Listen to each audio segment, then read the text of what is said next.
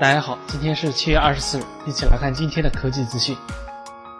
iPhone 七将会在九月发布，但具体是在哪一天呢？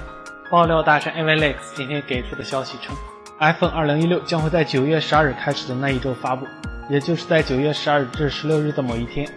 从苹果供应商发布的预测来看，iPhone 七目前处于良好的量产状态之中。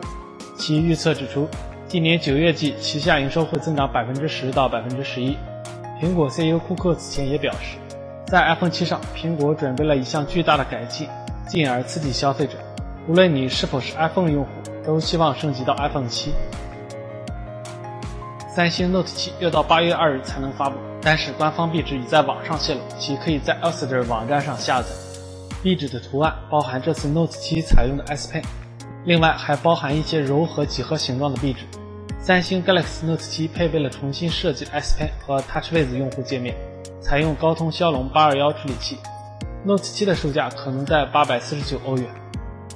既然 Note 7马上就要发布，接下来三星的重磅旗舰自然是 Galaxy S8，预计将在17年2月份 MWC 大会上正式登场。根据最新的消息，Galaxy S8 的各方面工作已经展开。开发代号也首次曝光出来，Project Dream。之前的消息显示，锤子手机最晚会在今年九月份正式发布。近日，疑似锤子手机发布会的宣传海报在网上曝光，隐藏了具体的发布时间。网友猜测，锤子发布会可能会在八月二十三日。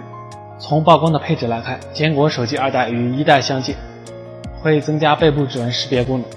配备骁龙六五二处理器，提供两 GB、三 GB 内存的版本，配备三千两百毫安时电池，支持快充。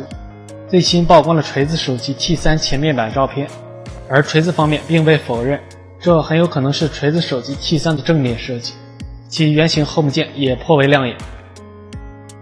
本期视频就到这里，我们下次再见。